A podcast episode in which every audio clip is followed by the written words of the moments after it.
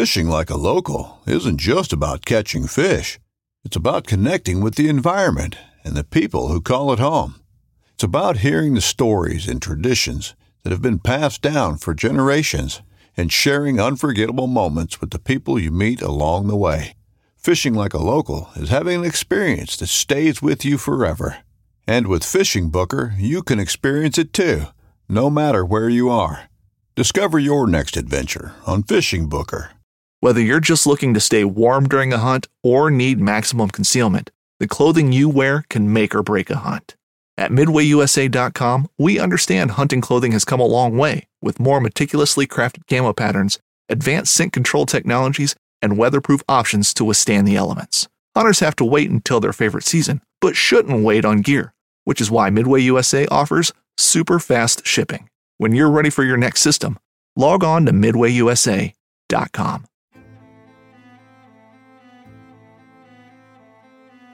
So there's a reason why I started Blood Origins. And that reason is simple. Is that I wanted to convey the truth about hunting. It brings awareness to non-hunters that it's more than just killing animals. How do I start it? Brittany. My name. Does my hair look okay? It's fantastic. My name is Mike Axelrod. Start again. Yeah, I hated it too. Braxton, you said something in the car to me. You said that you were living on borrowed time. Mm. There's a perception around who hunters are, what we're supposed to be, and a feminist that works for a non-profit that is a hunter that has only eaten wild game for the last 20 years is likely not the thing that people think about when it comes to a hunter. Tyler Sharp is the executive director and founder of Modern Huntsman. And I wanted to catch up with Tyler because their latest volume of Modern Huntsman, if you're not familiar with Modern Huntsman, it's this beautiful publication. I don't think you'd call it quarterly, but it comes out every so often. I think they've had 8 volumes thus far. And it marries beautiful photography with very good written stories, opinion pieces. And this latest volume is all about Africa. And there are some phenomenal articles. I literally sat down with Volume 8 and went through it in an evening with a good whiskey and just absolutely relished the articles, loved the photography, loved how it was all put together. And so I wanted to get Tyler on here to just talk about the volume, talk about Africa, talk about the issues of Africa and the things that he saw. So enjoy. Yeah, so it's my style, mechanic shirt, man. It's like, you know who I am, here's my name. You know, you've got your style, you know. You're much more suave than I am. Yeah, well, less practical, right? If you need to change oil or something like that. Well, I don't, you know, I probably couldn't change oil. That's the thing. That's the problem here. But no, man, I've always looked up to the way that you like present yourself and put yourself together. Thank you. I will say this, just like me, getting a little bit more salt in the hairline, not so much in the beard. Like mine's gone full salt in the front. It was, let's call it a tumultuous gauntlet of the last 18 months. Gave me a little bit of seasoning. So you guys have, I turned myself way up too high. Had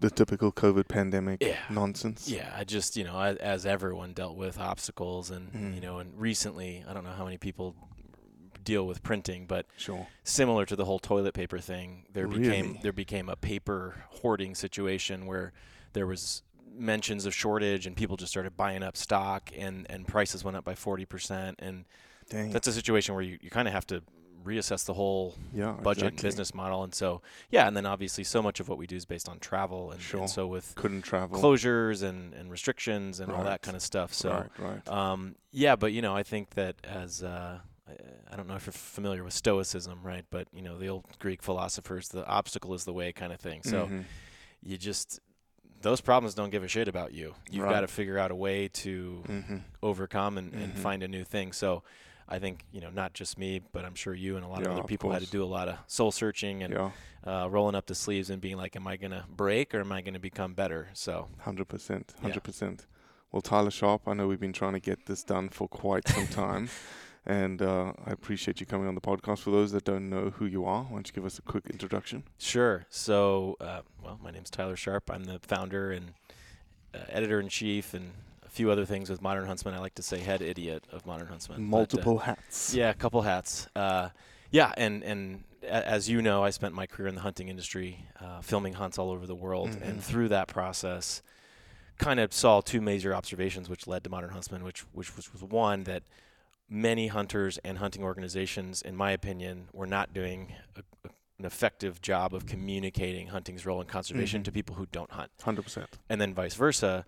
I went to film school in Los Angeles, and I had a lot of friends from these urban areas who are still friends of mine, but when they found out that I was going and filming African hunting safaris, they turned on me and got very emotional and sometimes like violently critical.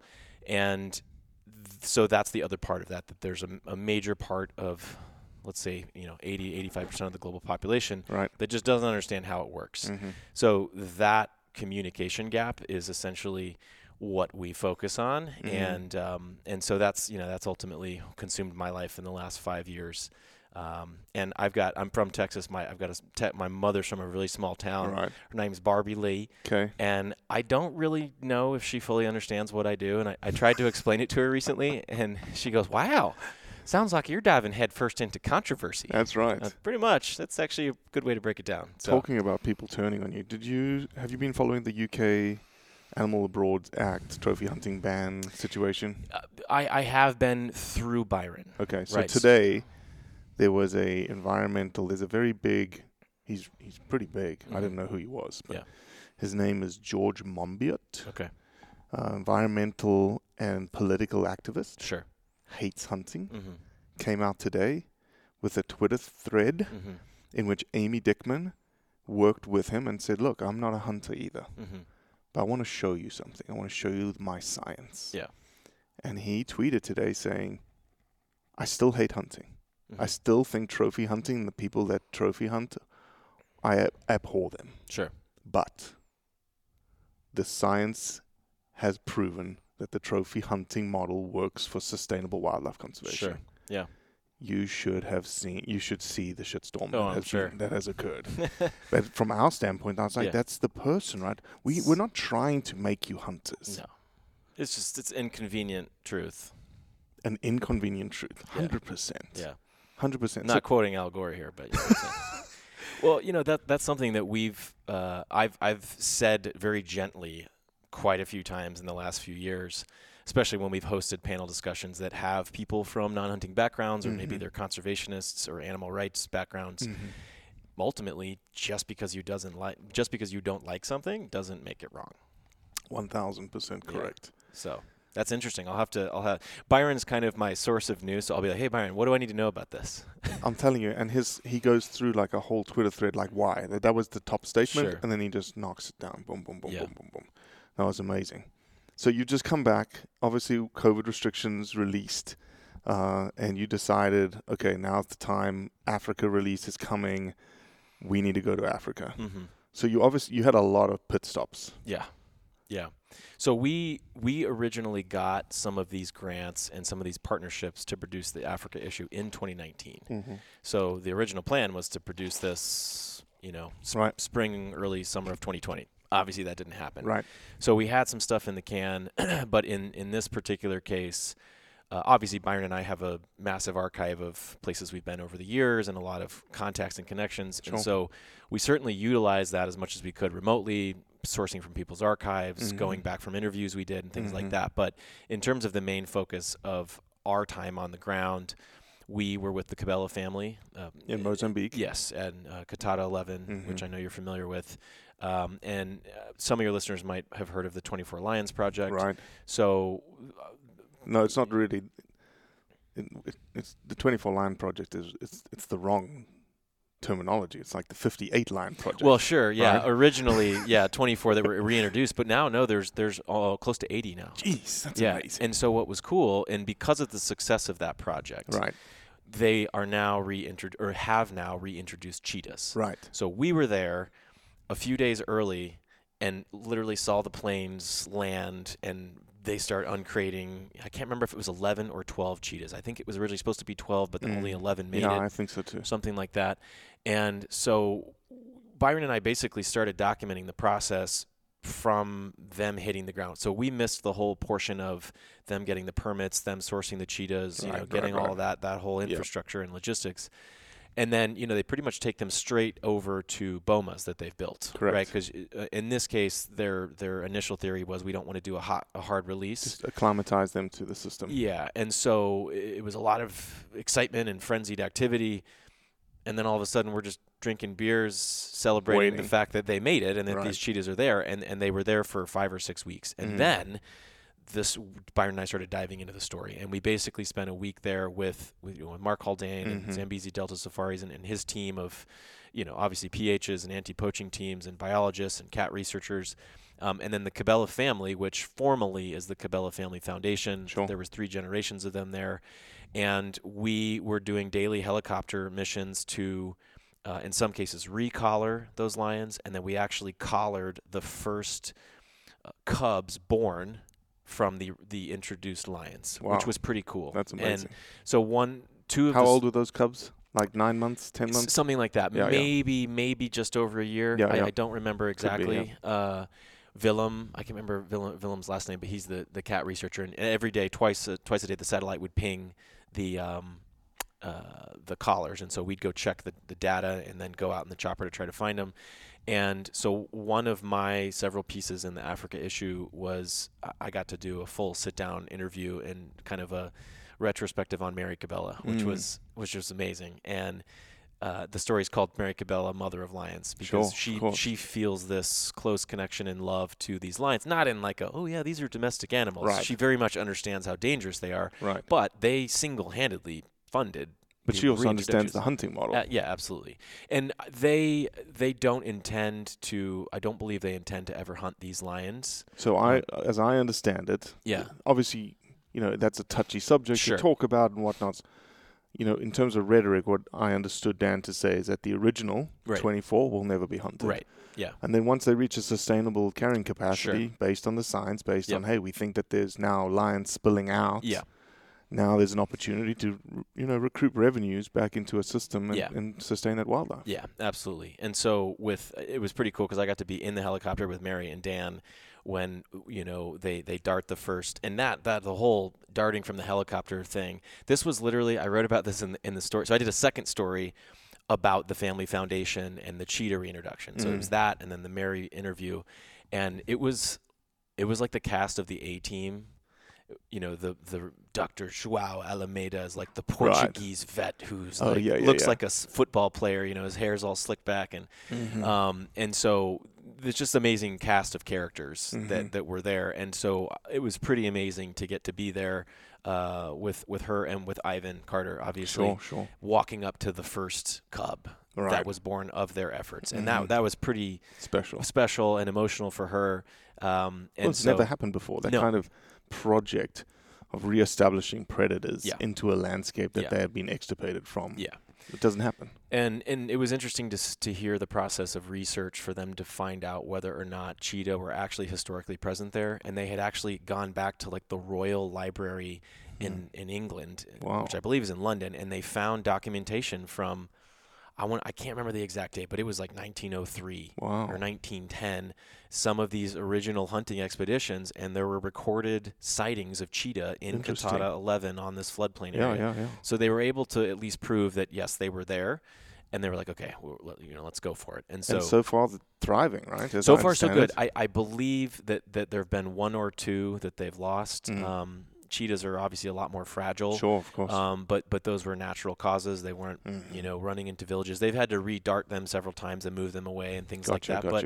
But yeah, so far so good. They're considering it a great success, and obviously they're going to continue to watch how it develops. But I've never been present for something like that. Had you been to Mozambique before? No, I actually had not.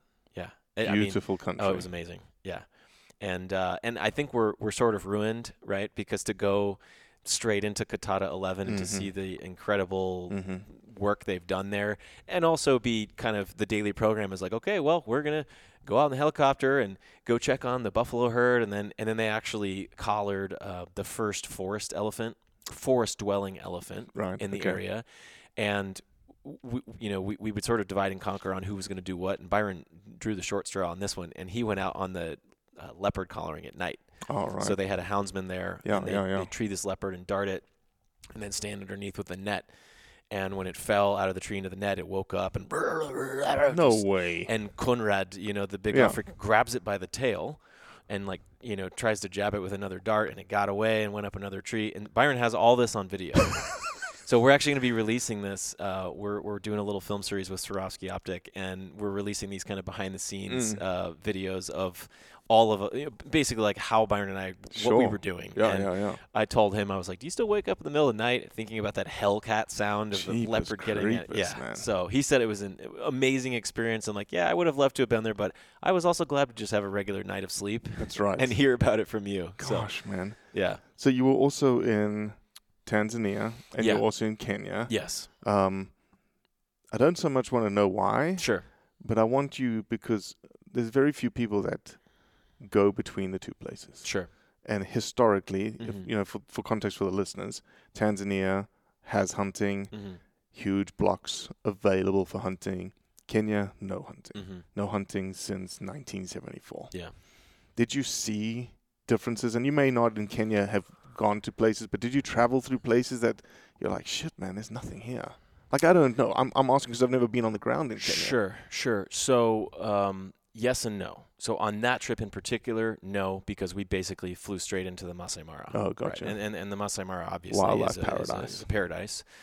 But in conversations with some of the predator research projects and some of the Masai and other people, a lot of the times the camp managers are folks who used to hunt or worked in other game reserves and things like that. So we had a lot of conversations surrounding that reality of sustainable use of land, right? It's got to have multi-function for land. And then also, and we dive into this a little bit in this Africa issue, comparing photographic tourism to hunting tourism. What are the pros and cons? What are the best use case scenarios? Right. In some areas, hunting wouldn't work. Absolutely correct. But in other areas, photographic tourism are not viable. Exactly. And they have obviously ups and downs for economic and community value and things like that. But I would say that her name's Marley Sianto. She's a young woman. She's probably around our age. She was Maasai, born a Maasai, but has sort of worked her way through into conservation and political circles. She's very, very intelligent and articulate, and she's here at the show. She was also in Dallas. And she's been, now being sort of introduced to the hunting community for the first time.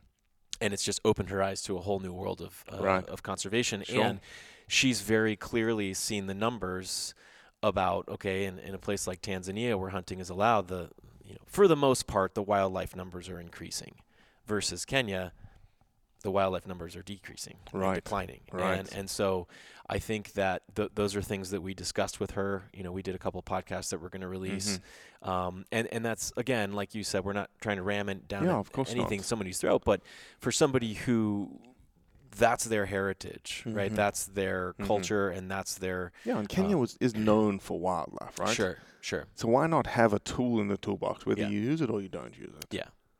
And I think that, what's really interesting to dive into and what we discussed a lot is it's these conservation islands, right? You go outside the Masai Mara and it's a sprawl of humanity.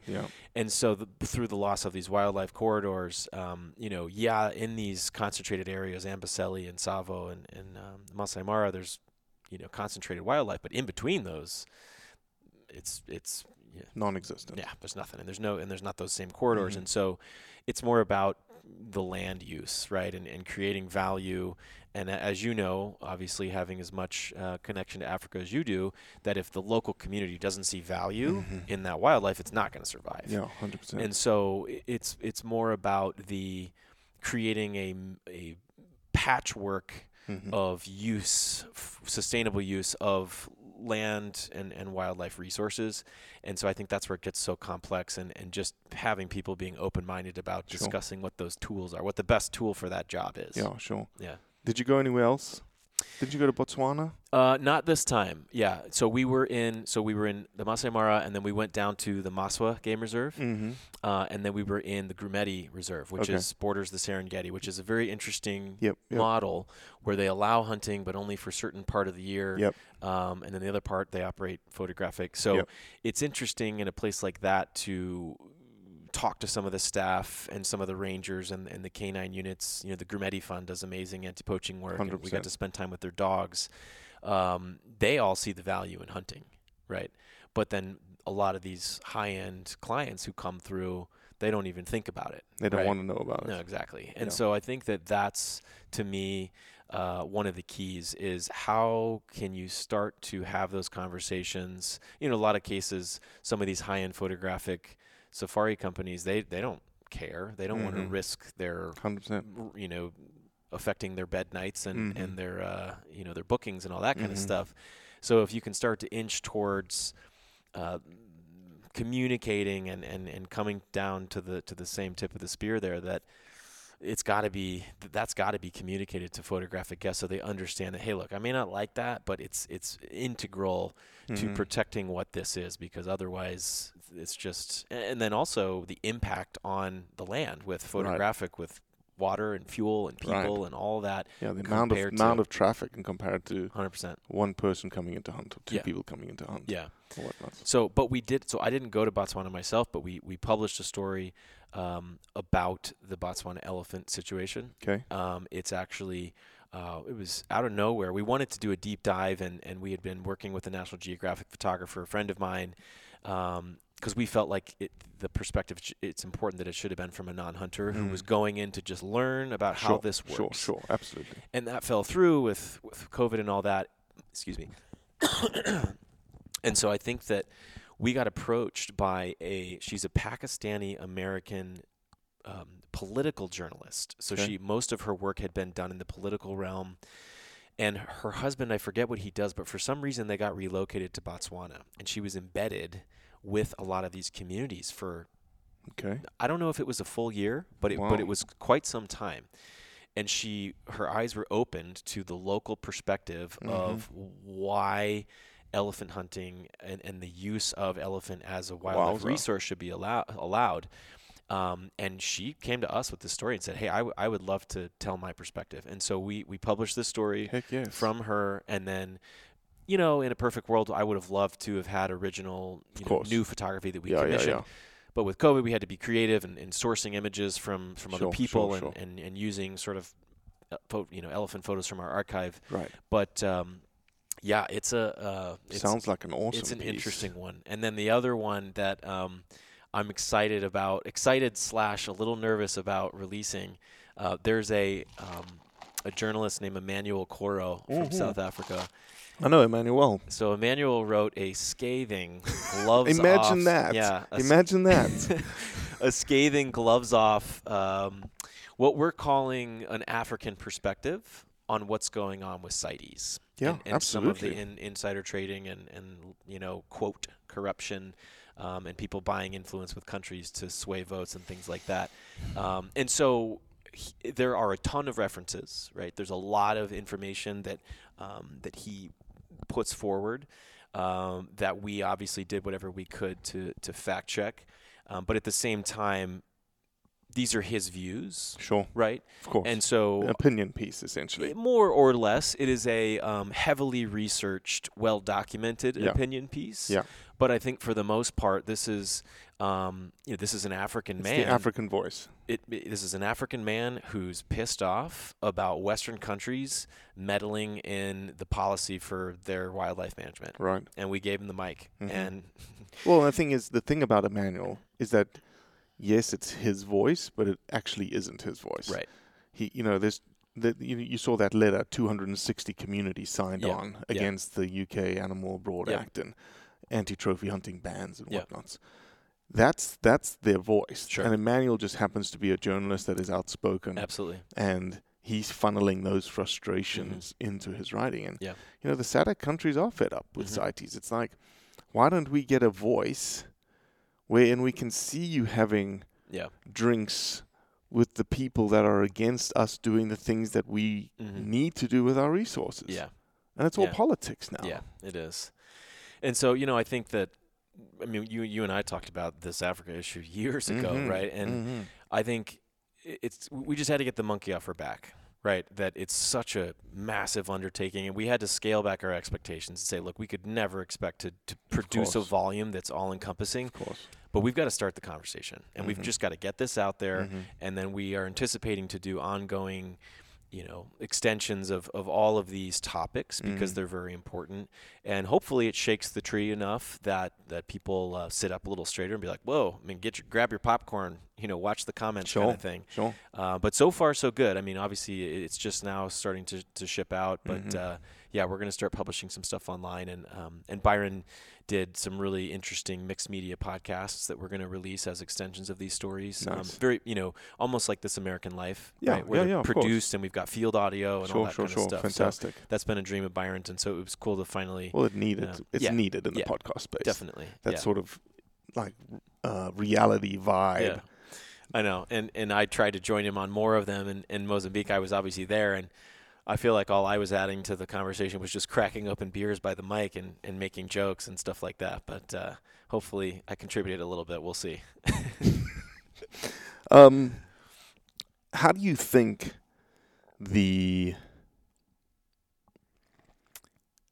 your typical Western hunting audience is going to take all of this African content? Sure. Hopefully well. I would say... And I would imagine you've probably had this experience as well. I think there's a lot of brands who are afraid to go anywhere near the African stuff. And so some of our partners on this issue or people, brands that we're having conversations with about the next issue, we're like, hey, by the way, are you guys going to talk about Africa as much in the next issue kind of thing? Because I think some people, they don't want to get pulled into the melee. Correct, the maelstrom. Yeah. So plus they also don't see themselves in it, right? They're like, that's not us. I'm actually, I guess maybe I'm not surprised anymore. A lot of Western hunters are completely ignorant. Of course they are. About African issues. And here's the thing. Yeah. This is why I think what you have done and the audience that you have is so important. Because it comes down to the old adage. Yeah.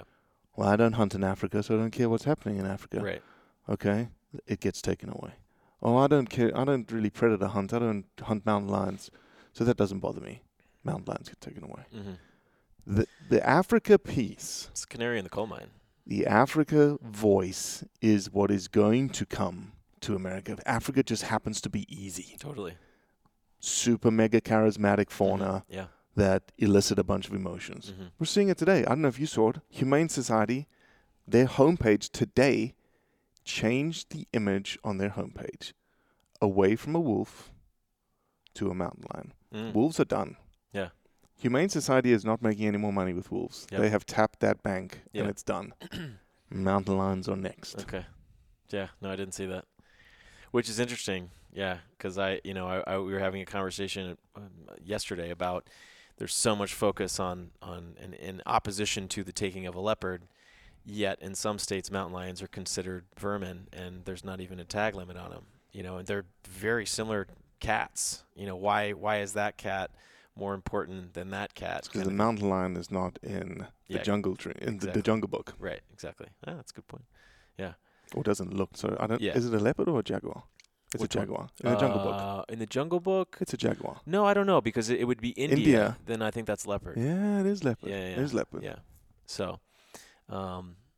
Not that I'm a Disney historian. Maybe I am. I don't know.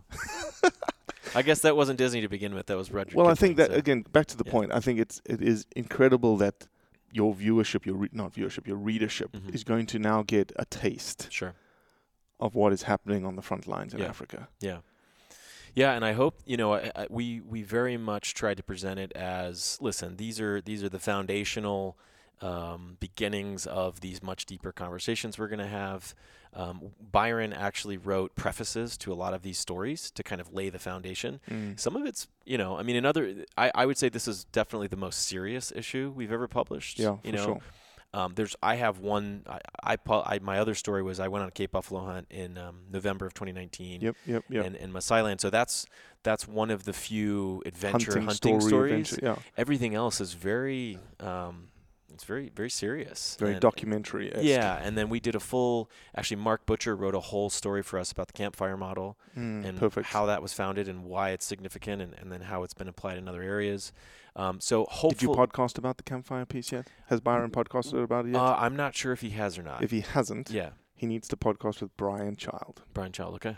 Brian Child is essentially the grandfather of campfire in Zimbabwe. Cool. Yeah. So I think that, my hope would be that people find it interesting, that they find it engaging, and that opens up, their interest to it and hopefully makes people a little more open to going there and seeing this for themselves, because you got to go see it. You got to go be there to really appreciate what it is. No doubt. Yeah. Absolutely no doubt.